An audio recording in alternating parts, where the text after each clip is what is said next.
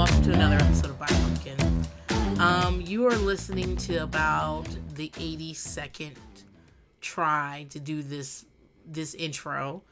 Um, I'm, you know, it's the last few days of October, so I'm in a I'm in a weird space. Um, I have seasonal depression. I'm usually not. I mean, the, the uh, Halloween's probably the last day that you will get very much from me. Um, it also like it doesn't help that you know this is the time of year all the kids are sick all the time. I mean the kids are sick all the time because they're in fucking school and everybody's licking each other and that's where all the sickness comes from. Ugh. all my kids are sick right now. No they don't have covid but they have like a nasty something and and i just been like babying them and taking care of them and and you know making them soup and rubbing their little heads um so that's always happening at this time of year I also have three birthdays. Um, one in October, my kids' birthdays, October, November, and December. I have um, my wedding anniversary of December and an adoption anniversary at the beginning of December. Um, then obviously uh, Halloween, Thanksgiving, and Christmas happen there, and I am the driving forces behind that for the kids. So that requires a lot of work and stuff, and then end of the year things for my job and yeah, it just it gets it's it just feels like a lot's happening and it feels like I am not at my best and I won't be at my best because of where my headspace is. And so what I have to do during this time of year, I have to take care of myself, like really hardcore. I got to be serious about self-care. I have to baby myself like I baby those kids when they're sick. I have to feed myself like I love myself. Like make actual meals for myself. Like do not eat cherry tarts all day and claim that I had meals. Um I need to like make sure I get all the sleep in the world and give myself a break from things and just really get off of social media. Everything's terrible all the time. You someone will let you know if if they reenacted slavery again. They'll they'll come let you know. Like just get off fucking social media right now. And just make sure I'm finding joy every day. Like build some Legos, work on some creative projects, go see the lights, the the holiday lights with my kids, go see Black Panther, you know, just like just I don't know, baby myself. It's really important that I do this this time of year because when I don't, it's never good. It's never good. By January, I'll be back to my old self, but the end of the year is tough for me. When I was younger, I didn't really understand that. I just thought that I I don't know. I just thought that I felt bad, but it, I didn't really put two and two together for a long time. And once I realized, I was like, oh, okay, that's what it looks like. So yeah, that's what I'll be doing. Um, so and part of that is that I'm going to take a break from podcasting. Um, podcasting takes. Listen, I'm not digging ditches over here, guys, but this is work, and it takes up quite a bit of time. Um, and I still work a full time big girl job. I still freelance. I'm still ghostwriting. I have five kids. And then I do this shit. And I'm also a wife. Um, I have a relationship to nurture. I have a lot of shit to do. And I'm going to pull back on all those things in the next couple of months as I just rest and rejuvenate and give myself some space to, um, you know, renew. So I'm going to take a break from podcasting in December. What's that going to look like? It means that I'm not going to have any new episodes on the free feed, which is what you're listening to right now. The episode that comes out every Sunday is the free feed. Um, it's free to anybody to listen to. And I'm not going to have new episodes. What I am going to do is I'm going to rerun episodes that came from Patreon. So if you're listening to the free feed, and you're not a Patreon member, you've never heard these. They'll be new to you. They'll be upcycled to you, but they won't have been recorded f- lately. I don't know which episodes I'm going to do. I'll figure it out. If you're a Patreon member, you will get new Patreon episodes, and it's because you guys pay for them. And I believe you should get, if you're, I mean, it's five bucks a month, okay? But if you are paying me five dollars a month, you should get what you paid for. So you will get new episodes. They just will not be they just won't be recorded in December. I'm going to record them in November and bank them and then put them out in December. And then put them out in December. And then in January, I will come back back to the the old schedule and with new episodes and and I will be refreshed and you will hear it in my voice and see it in the in my content. Now, you may be having some feelings about this, and I let first let me validate your feelings. I too am a content consumer, and I too like when my stuff, you know, my routine. You know, I I I, I don't like to break my routine.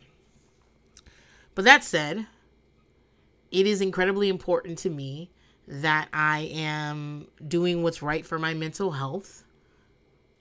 And if your schedule is more important than my mental than my mental health, okay, but it's not to me. So, while you may be disappointed, I have a few suggestions. You can sign up for Patreon. It is $5 a month. I know everybody's got a budget. I understand that. I I am always making a dollar out of 15 cents. I get it. But sign up for one month then if you really got to get new episodes because there's a there's a whole back catalog and then you'll get new episodes in December. If that's not something you want to do or can do, you can li- you can go back and listen to old episodes from the free free feed if you want to. Maybe you've missed a few. Either way, those are your options.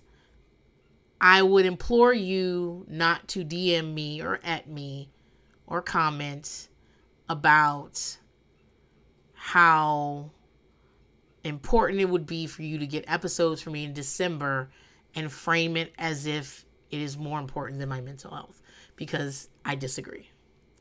So yeah, um that's what's going to be coming up soon. Um I was gonna say if you have questions, you can reach out, but no, I was really I was really clear about what's gonna happen. So no, you don't have to. Mm, just rewind it and listen to it again. But as for the mother daughter experiment, I only have two episodes left. This one we're doing right now, number seven and number eight. Now, number eight took a while to air. It felt like we weren't gonna get it, and you can't buy it on Amazon, but I bought it on YouTube Premium. So let's see if I can actually do that episode. So if I can do that episode, next week will be the last in the mother daughter experiment. If I can't, this week will be will be the last episode. Now, what are we gonna do next? What's the next season of Buy Pumpkin? I don't even know what number it is. Is it season eleven? No, it's season twelve, I think. Oh, um, I'm not even sure, and I'm not gonna do new episodes till January, so I have time to figure it out. But Hmm. I have no clue. It feels like endless possibilities. We'll see. But, um, oh, so if today's, um, I am still doing new episodes throughout November, so I'll probably just do bonus episodes, things that I haven't done yet. I have a lot of sponsored episodes to to do. Um, for those who don't know, uh, I, you know, people often want me to do the content they want me to do.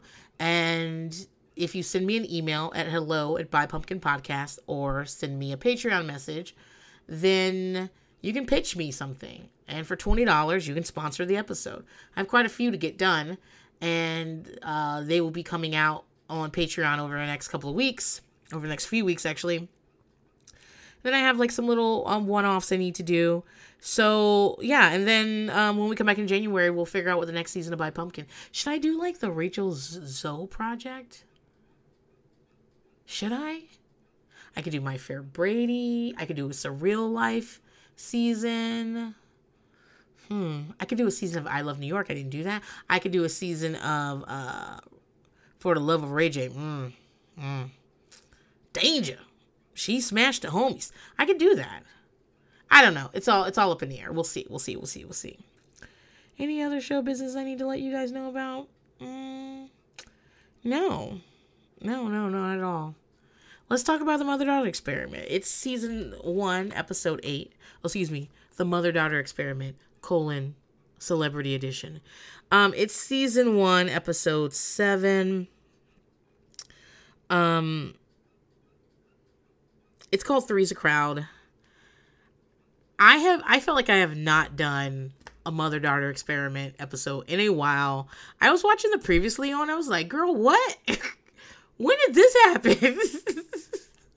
I know I watched it, but I was like, where was I when that was going on? um, Cassie's still having her panic attack, and I do feel bad for her. I've had panic attacks.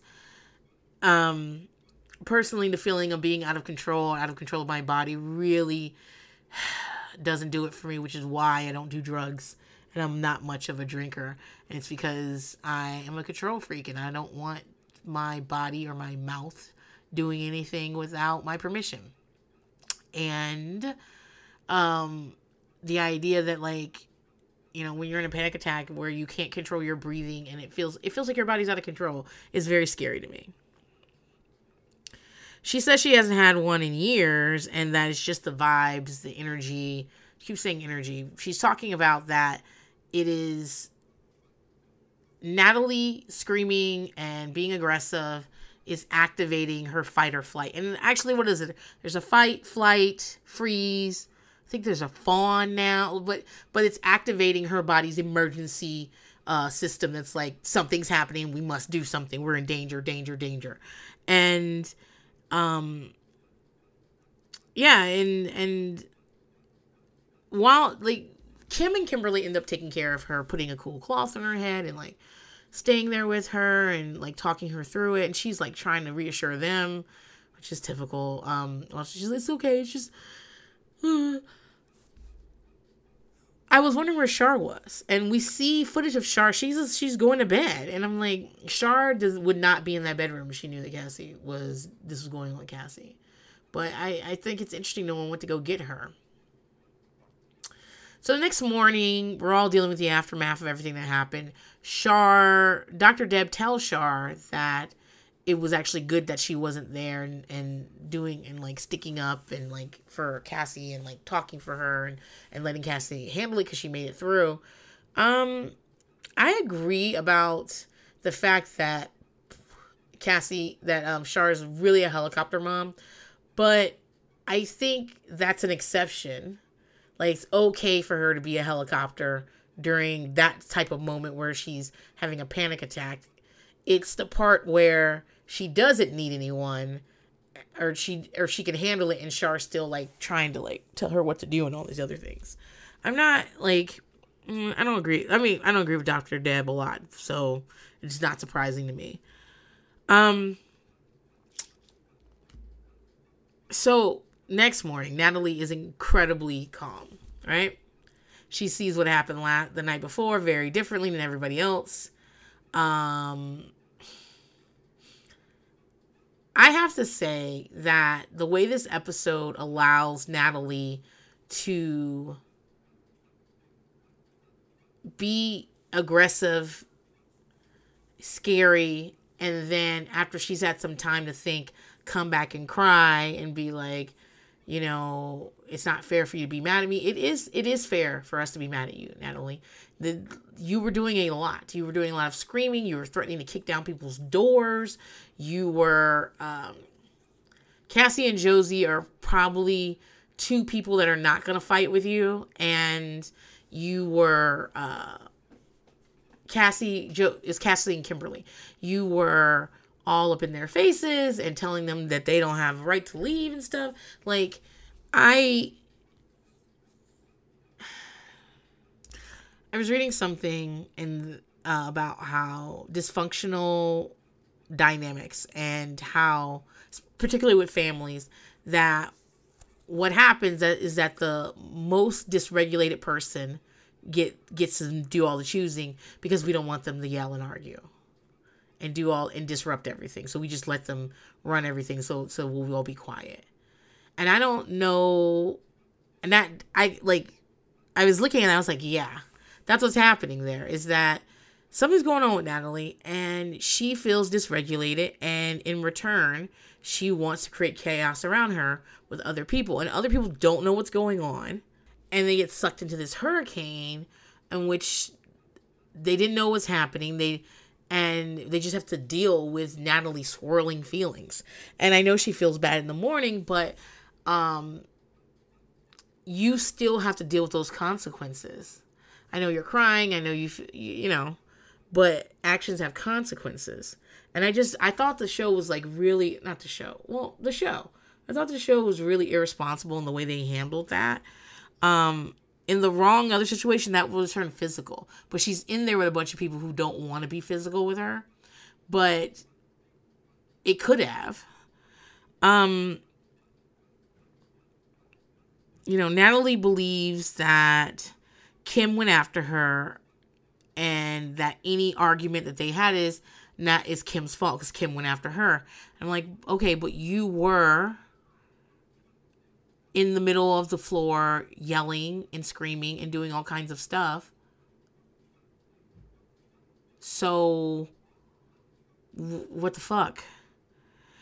Um, they have the session, and Doctor and Doctor Deb is there, and she's like, "Oh, something happened last time I wasn't here," and Natalie says she doesn't want to be thought of as aggressive.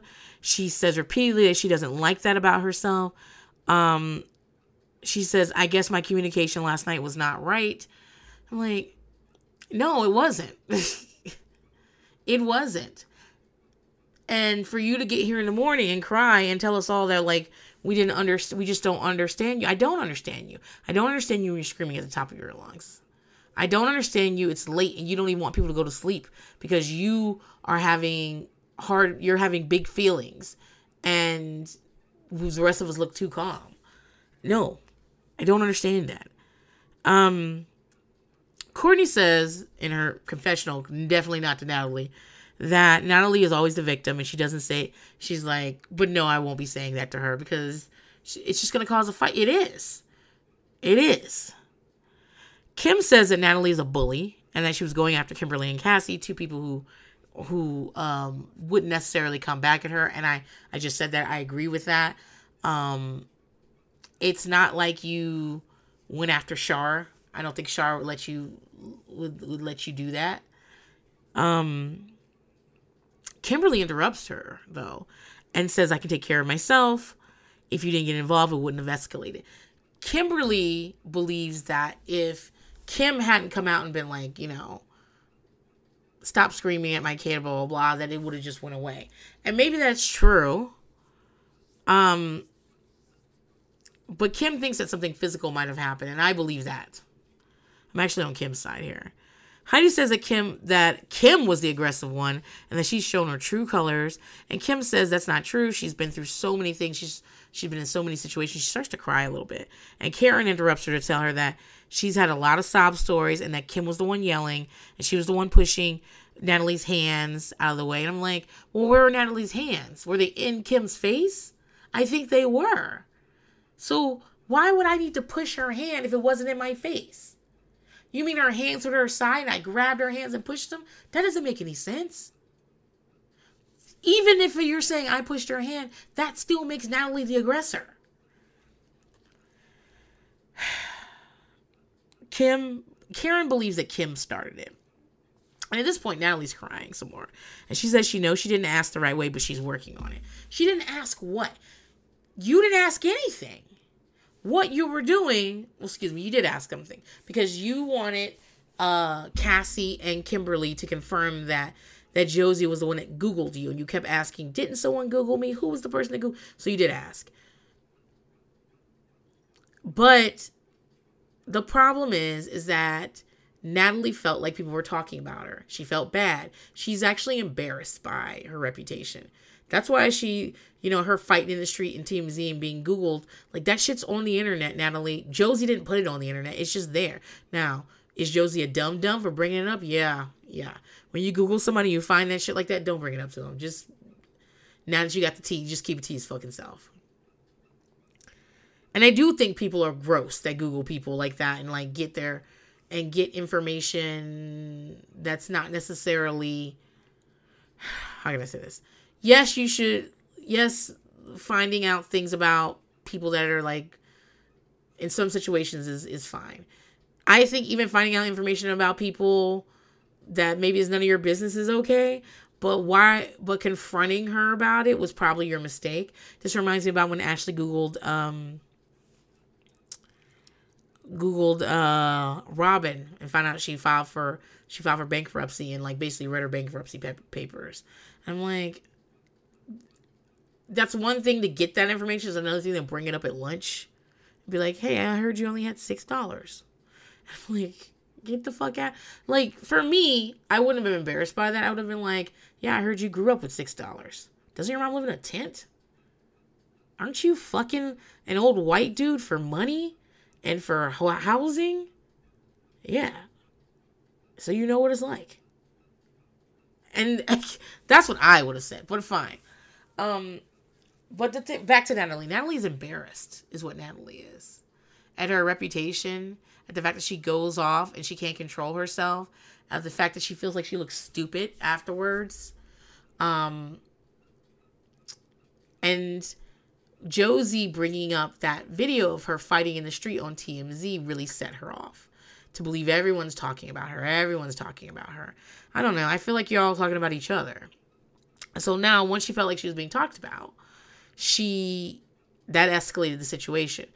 But it starts with Natalie. I don't think Kim escalated the situation. Do I think Kim should be in the hallway um screaming, Be nice to Natalie? I now remember what happened. be nice. Jog nice. I then no, I don't think that's appropriate either. But let's not pretend like Kim started. Let's not like let's not pretend like Natalie was skipping up and down the hall singing "Mary Had a Little Lamb" and Kim just showed up and was like, "Say nice things." That's not what happens. So. and the fact that Natalie in the morning is very contrite and crying and you know just like maybe I didn't say it right. No, no, nothing you said was appropriate. The part where you say you was gonna kick down everybody's doors if they try to close them, babe, babe, this isn't appropriate. Cassie finally gets a chance to talk, and you know she just says, "Hmm." The way she what she says to Natalie is that she's sorry that like she's non-confrontational and that it's like really not a big deal. It's just the vibes were off, the energy was off, and that they're still friends and they can get over it. But uh so she doesn't have to be upset. And I and like listen, I, I I get where Cassie's coming from and I think she has every right to come from there. Um and that's and like my need for Natalie to be punished or to be told or to be, you know, uh, that's that's something within me, right? You know, we, we want to see a punishment. We want to see we see bad behavior. We want to see a punishment. But um, it's not up to any of those people to punish her. And if Cassie, if that's how Cassie feels, then that's how she feels. I just wish that Cassie had had Natalie is describing her feelings. I wish Cassie had described hers and sat in it before trying to make Natalie feel better about it.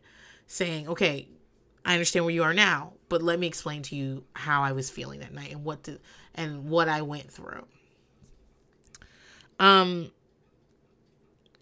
I think it's interesting that Cassie categorized her and Natalie as friends because I don't know that I would. Uh, and maybe I'm just misremembering scenes, and maybe or maybe things that are there are things that are on the cutting room floor that I just don't know about. Maybe, but um, yeah, I I for my satisfaction, there wasn't enough of holding Natalie's feet to the fire. And I know that sometimes when we're asking for punishment, we're asking for revenge, for retribution, as opposed for the most healthy way of moving forward. I understand that part, but it doesn't keep me from not wanting it. Like I just I really feel like she got off very early, very well. And she says she doesn't want to be seen as a bad girl. And I'm like, okay, well, you got to stop acting like one of them. So at the, at the end of the group session, Dr. Uh, Deb has Cassie stay back for individual therapy. Uh, she doesn't think that Cassie's really opening up, and Dr. Deb says this has to do with Kevin and Brittany and Shar. And I'm like, I don't know that's true, but I guess she, like when she first said I was like, okay, so but you got to explain like how it got back to that. And Cassie says that ever since she was a child, she had to act like an adult because of so many things that were going on she calls Kevin her dad, and that's interesting to me. Um, I forget that Shar and Kev were together for a while, for a good amount of time, and that Cassie looked up to Kevin as her dad. And so when her dad and mom were breaking up, she didn't just she she actually lost a parental figure. And she says that when that happened, you know, her mother was sad all the time, so she couldn't like she couldn't she had to try to be as happy as possible and faking the funk and like and um kids were bullying her at school because of everything was on the on the tabloids all the time and she couldn't even come home and talk about that because her mom was so sad. She feels like at the time she was neglected because her mom didn't really show up for her because her mom was going through her own shit. And like this is all like i'm like okay right this is this sounds real. This sounds like real feelings she had. Um uh, dr deb invites shar back in and they start and they they do a little talking. Cassie talks about crying herself to sleep every night when she was a teenager. And she says and you remember that she had been texting her friends some sad stuff. She says sad stuff. And her friends got concerned and contacted her mom. So i'm assuming that um what she was texting sad stuff was uh self-harm stuff right? Suicidal things. That's the type of thing that'll get your friend to contact your mom. Um and she describes herself as depressed at all times. And Shar, you know, listens and but she does sound Shar makes it sound like and maybe it's because edited together this way, obviously. But Shar makes it sound like, oh, this is the first time that she said this. This is the this is the first time I've heard this. I'm like, can't be the first time you heard it because when her friends were contacting you to say, hey, I'm scared about what Cassie's saying, you didn't just go okay and then never talk to Cat. You went in Cassie's room and right and talked to her. And what did Cassie say? Oh, that, uh, that that's a typo. Like it seems like you guys would have had a conversation then about what um was going on. Um, but nonetheless, they seem happy about it. I Cassie seems like a very nice little girl. She's like a nice girl. She seems like someone who's very down, someone that um, probably has a lot of feelings that she buries a lot and has been through a lot. And I hope this wasn't the only therapy she got. I hope that she actually got some actual therapy because I think Cassie has a lot of things to work through. Um, being responsible for your parents' emotions, that that's codependency. Like I said, I was it. I don't. I don't remember what show I said it on, so I could have said it on Patreon, only about how I had been. um I don't know. I, watched, I was watching something, and basically the person was like, "Codependency is when you feel responsible for someone else's feelings, emotions," and I was like, when it's put that simply, and I, but I think Cassie obviously had has had continues to have a codependent relationship with Shar. And I think it goes both ways. And that's part of the reason Shar is such a helicopter mom and and is also like feels personally attacked that Cassie wants to go meet her boyfriend's family and like spend time away from home. Um yeah, like I, I think that's that's what the thing is. And there's gonna take some time to to to un you know, untangle their feelings and unintertwine them from each other. I think it's gonna be tough. Um so the next I was gonna say couple. The the next mother daughter duo that gets an individual session are Krista and Courtney.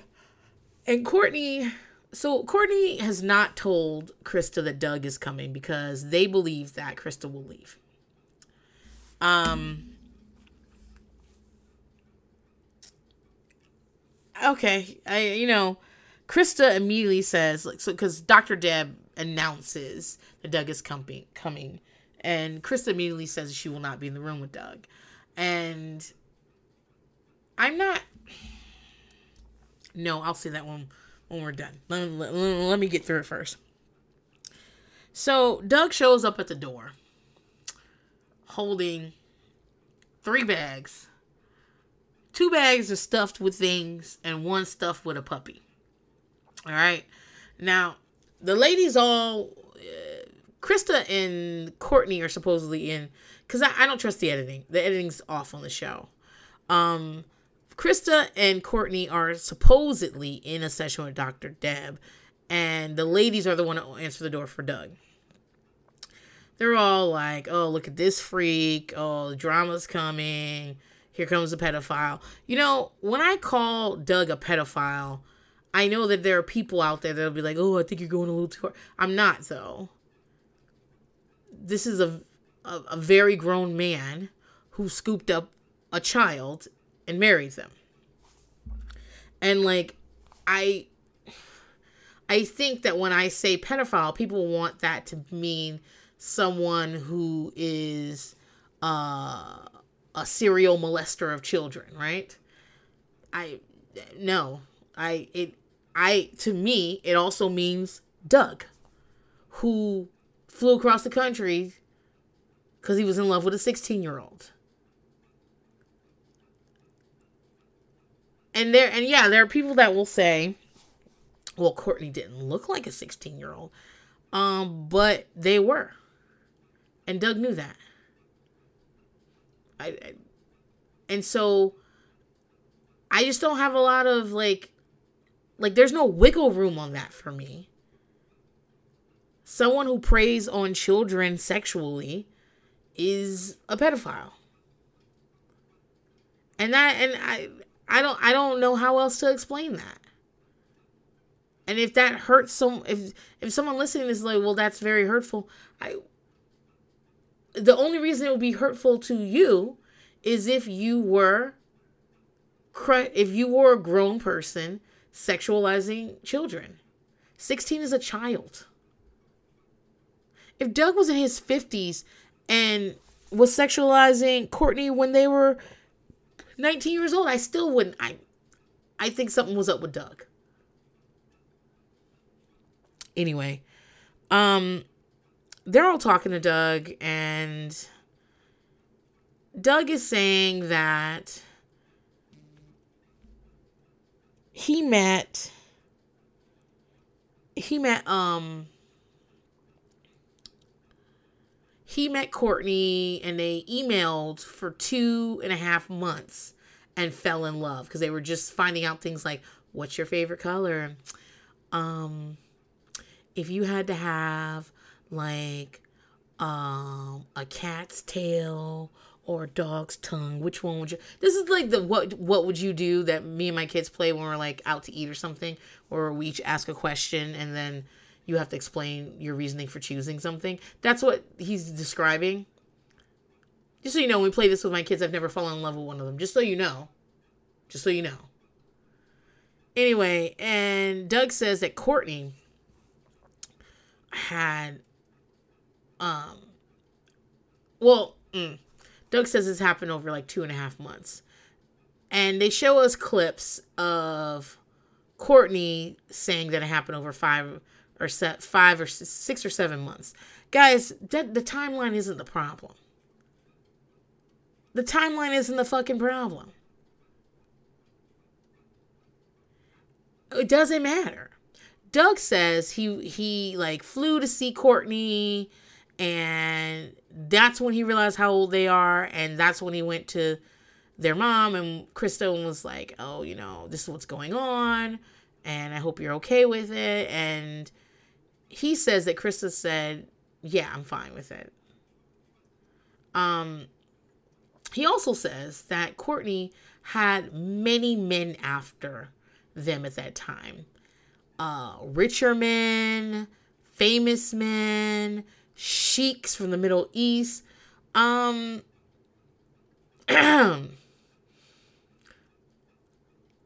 what?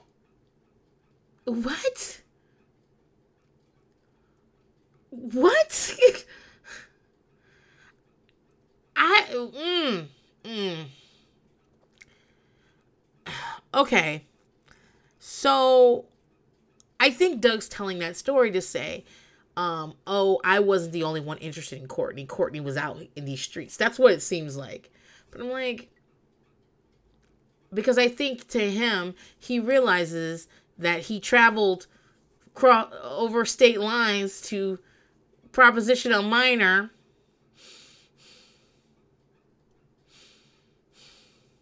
Ugh. Dr. Deb shows up and says to Doug, "Oh, let's we're ready for you to come in." Doug's like, "Oh, I can't come in because you know, oh, the the dog's name is Cupcake, um, and Cupcake um needs to be taken care of and hasn't had a chance to go potty, and I'm gonna put down this uh, wee wee pad, and I'm like, you just, you just gonna have a dog here? You just gonna have this dog in here peeing in here? I don't know. I, I maybe I'm weird. I don't know." So Doug goes in with Krista and Courtney.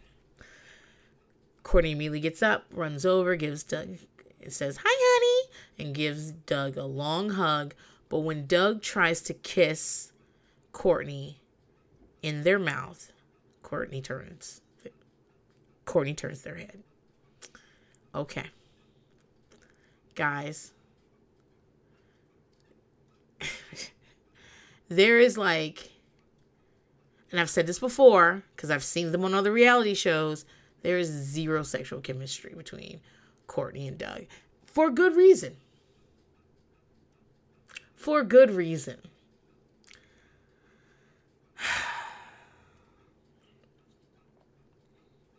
So, y'all sit down and they start to talk.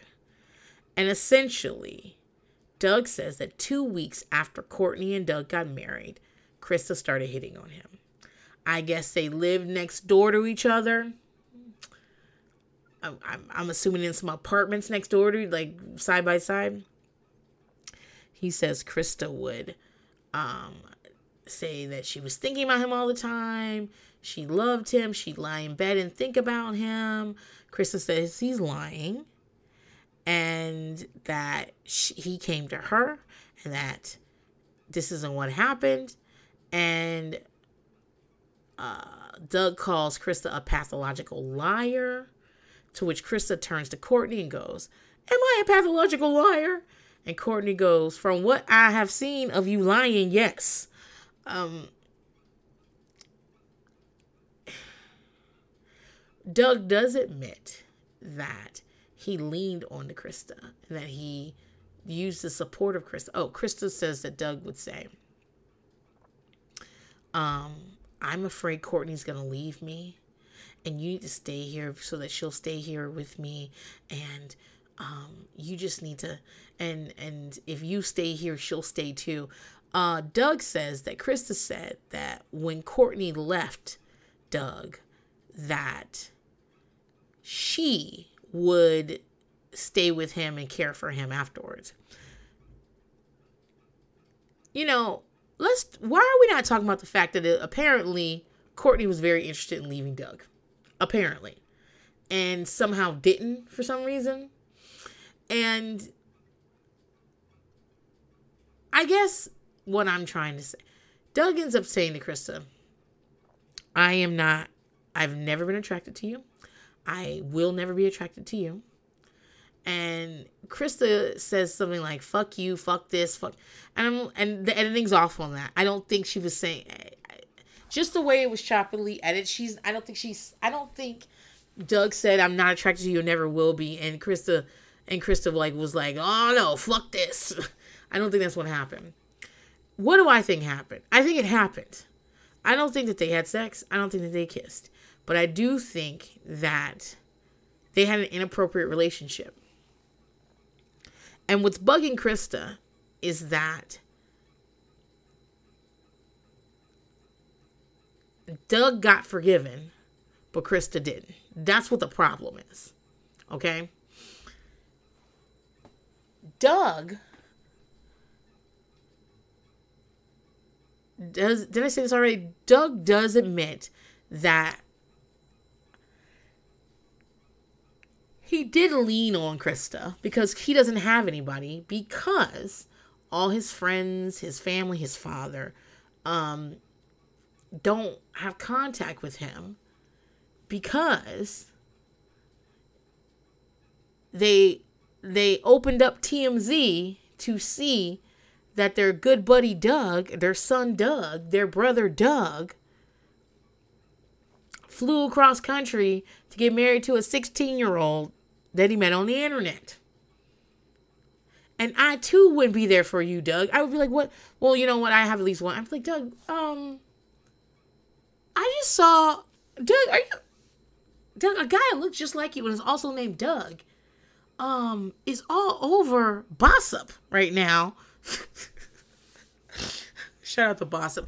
Is all over the shade room right now, saying that y'all are what what. And Doug go, "Oh, that's me, Princess." And I'd be like, "What, Doug? That's true." And then I hang up the phone and immediately change my phone number so you can never contact me again. I don't. But Doug is like a lonely person. So yeah, I believe it happened. I believe that they had inappropriate conversations. I believe that Krista um hit on Doug. Sure. Why not?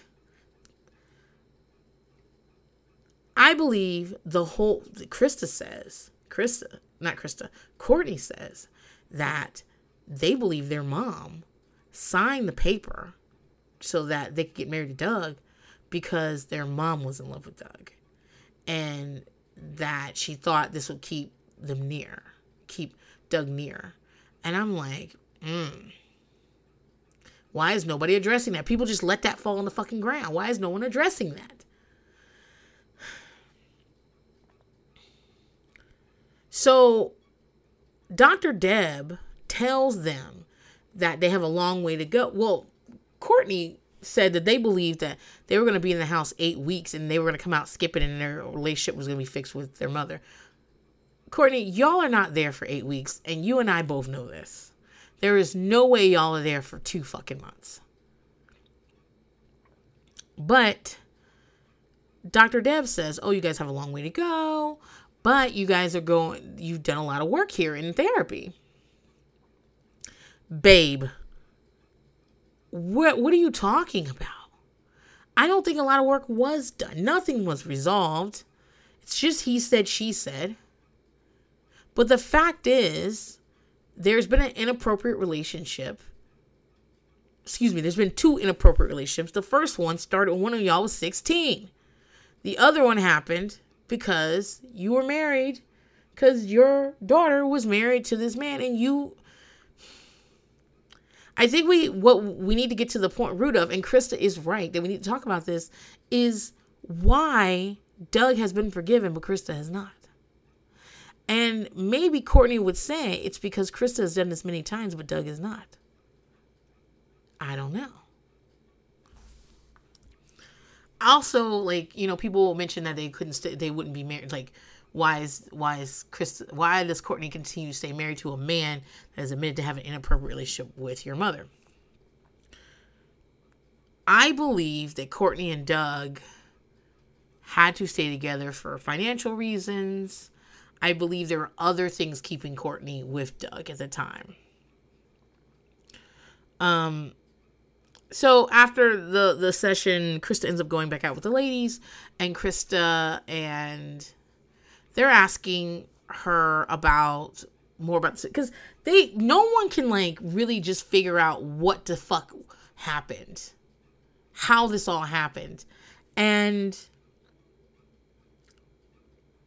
i guess they asked about the sheiks and courtney and krista says that courtney started putting her modeling pics excuse me courtney started putting their modeling pics up on the internet and it was getting a lot of attention.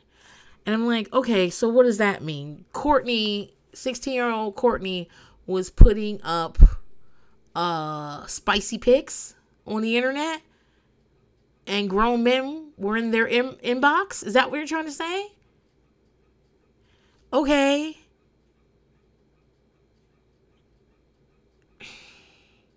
I'm just imagining if Bunny if if a sheik emailed Bunny and was like, "I'd like to meet you," and I'd be like, "Bunny, you should go."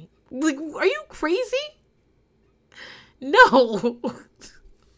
Here, do you want me to sign a permission slip for you to go? no. So, also, Krista tells everyone that she was trying to be safe. She was monitoring all email contact between everyone. And Cassie says, she's like, I, I, I don't want to interrupt you. I don't want to interrupt you, but I need to understand what was the point of you monitoring all the contact between Courtney and Doug if when something inappropriate happened, you didn't do anything about it? Good question, Cassie. Were you just reading for your edification, Krista? Krista says that she didn't know how old Doug was.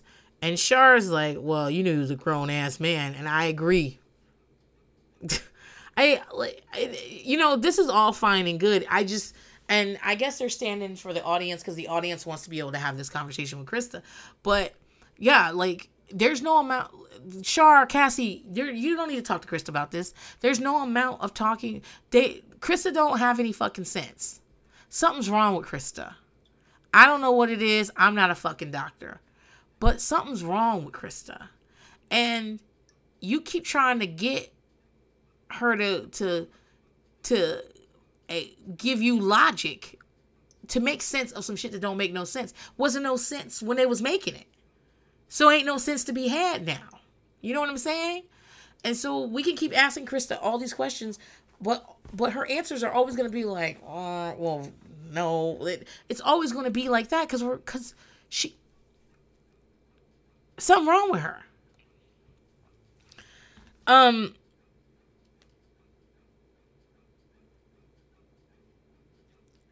Uh.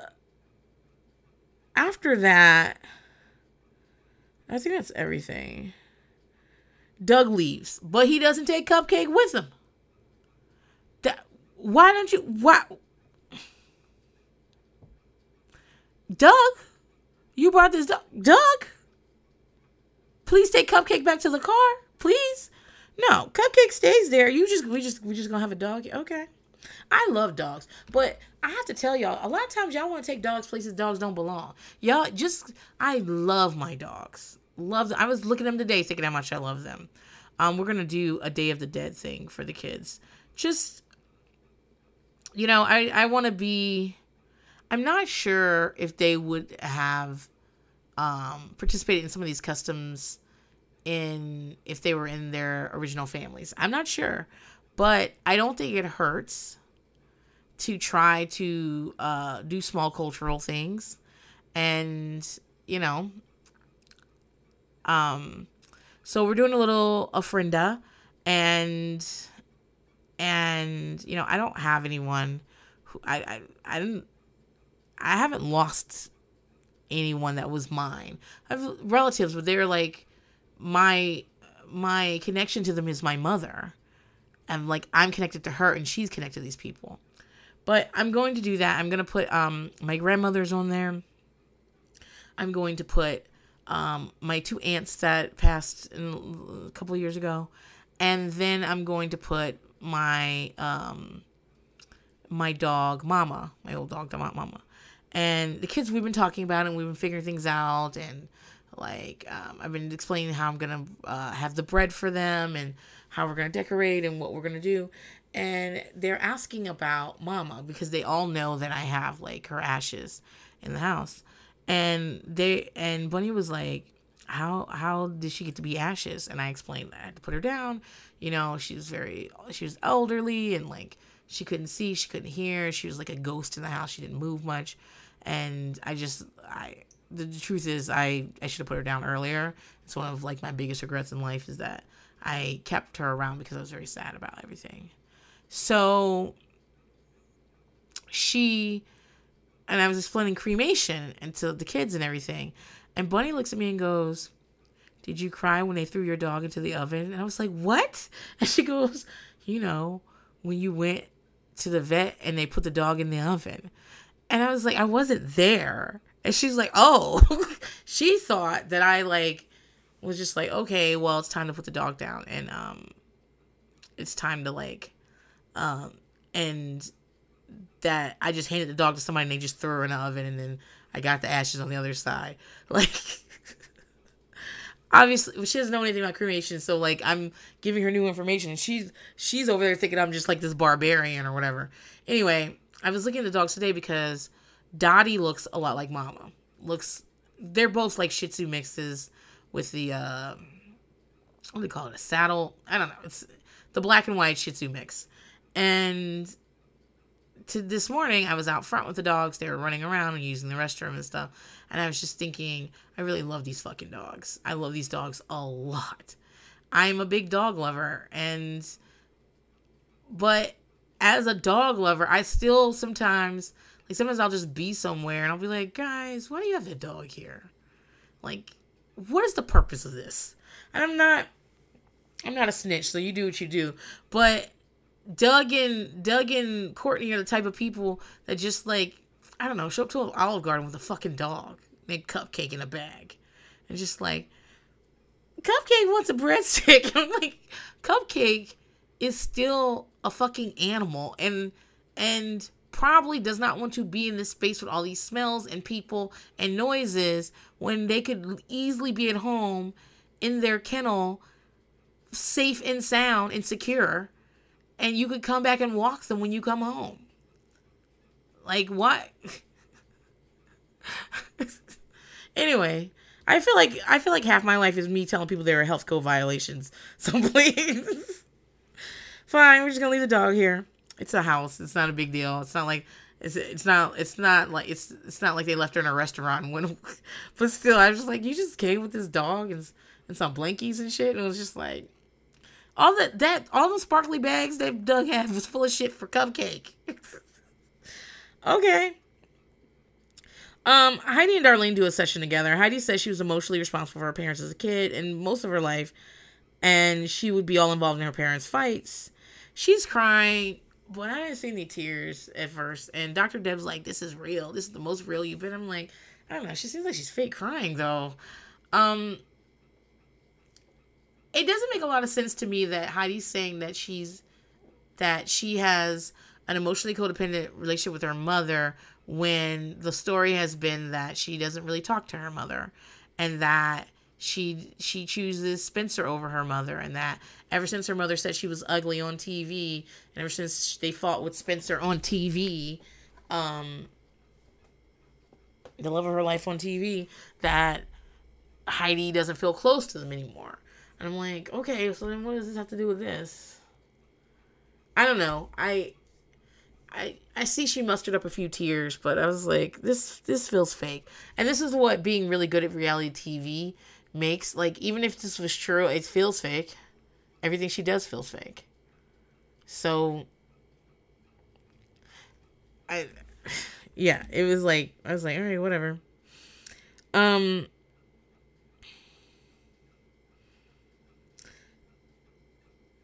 what after Doug is gone, like Courtney is laying in the hallway with Cupcake and talking to Natalie, and Krista like walks past and doesn't say anything, and then goes back in the kitchen, and some of the other moms are like, um, "Did you go talk to them?" And Krista is like, "No, they were talking to Natalie, and you know, I didn't want to like, you know, mess up any girl talk and, you know, and I'm like, I don't know. You, I, they are, they do end up talking in the hallway with Kim kind of standing between them refereeing. And Krista just wants to be forgiving. That's all that's going on. She doesn't think it's fair she can be forgiving. And Courtney says that they need time and that they can lie and say they forgive Krista now, but they don't. And yeah, like I agree that it's unfair that Doug is is that everything's hunky dory with Doug, but you hate Krista. I also agree that that there's a lot of shit going on with Krista, and it's not just it's actually not just this Doug shit. It's everything. It's the fact that you signed a paper for me to marry Doug. Like I'm. It's going back to when I was like your spouse because you and my dad were fighting all the time, and so I became your spouse, and we became intertwined and you and little boys would come to the house to see me and you'd like show them your boobs or whatever the fuck Krista was doing. And they, they just have an inappropriate, like, Courtney has, again, the relationship with Doug is inappropriate. But Courtney also has an inappropriate relationship with their mother. Yeah, dude. and yeah, the fact that Courtney thought this was gonna like be fixed in eight weeks is, excuse me, the the three and a half weeks they was there that Courtney's pretending was eight weeks. At the end of the episode, they all get in the hot tub. Like they were eating dinner, and I saw I noticed that they had like some meat out or whatever, um, some sort of catering, and it must be late because now they've got a pizza that they ordered. And they're all in the hot tub and they're drunk. And Natalie, Josie, and Heidi decide to go in the bathroom in Natalie's room and they lock the door. Karen is eating pizza and has come back to the room and tries to go in the bathroom and hears all this giggling and is upset. And she's trying to open the door. And Josie's yelling that she's taking a big shit and that people are doing things. She's like, What were you doing when you were Karen when you were 30? Um just I was like, Josie, what? And and what happens is Karen gets really mad and Josie unlocks the door and runs out and goes into her own room. And when they open the bathroom, Natalie's in a bathing suit, so's Heidi. They look very drunk. They're in a tub with the water running. Josie's telling Jessica that Heidi and Natalie are blackout drunk. And then she says something that they bleep out, and there's also no closed captioning for it. And I want to know what the fuck she said she she does a gesture like she says that Heidi's really drunk and Natalie is bleep bleep bleep bleep bleep. And to me it sounded like she was I'm gonna tell you what my impression is. I have no idea what she was saying. It sounded like she was saying that that uh Natalie was engaged in like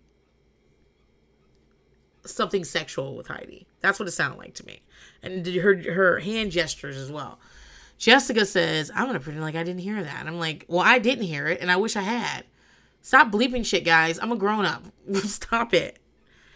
So Karen's super mad. Heidi is drunk. She's like, "Hey, I'm just here. What's wrong?" She she looks blotto, and and she's like wet, and she's in the shower. She's in the tub, and they're like, "What's going on?" Um, for some reason Karen's super super mad and yelling at Natalie and and they're yelling back and forth at each other and Natalie's like I'm 30 you can't tell me what to do and Nat- Karen says that she's 2 and they're like in each other's faces and Karen's like yelling she wants to wash her face and Natalie's like I don't give a fuck what you talking about me about washing your face for I'm like what is this an argument about and that the show pretty much goes off from there. And for the previews, I see that there's some sort of big fight. I see that um Kim faints. And yeah, I don't I don't and then it's the end of the it's the end of the season. So and again, like I said, you cannot buy the eighth episode on Amazon, but you can buy it on YouTube. And I have bought it. I will see if it's actually the correct episode and we'll go from there. So if it is, next week we'll see we'll talk about the finale and if not we'll end the season here. We'll have to figure it out. But until then, guys, later.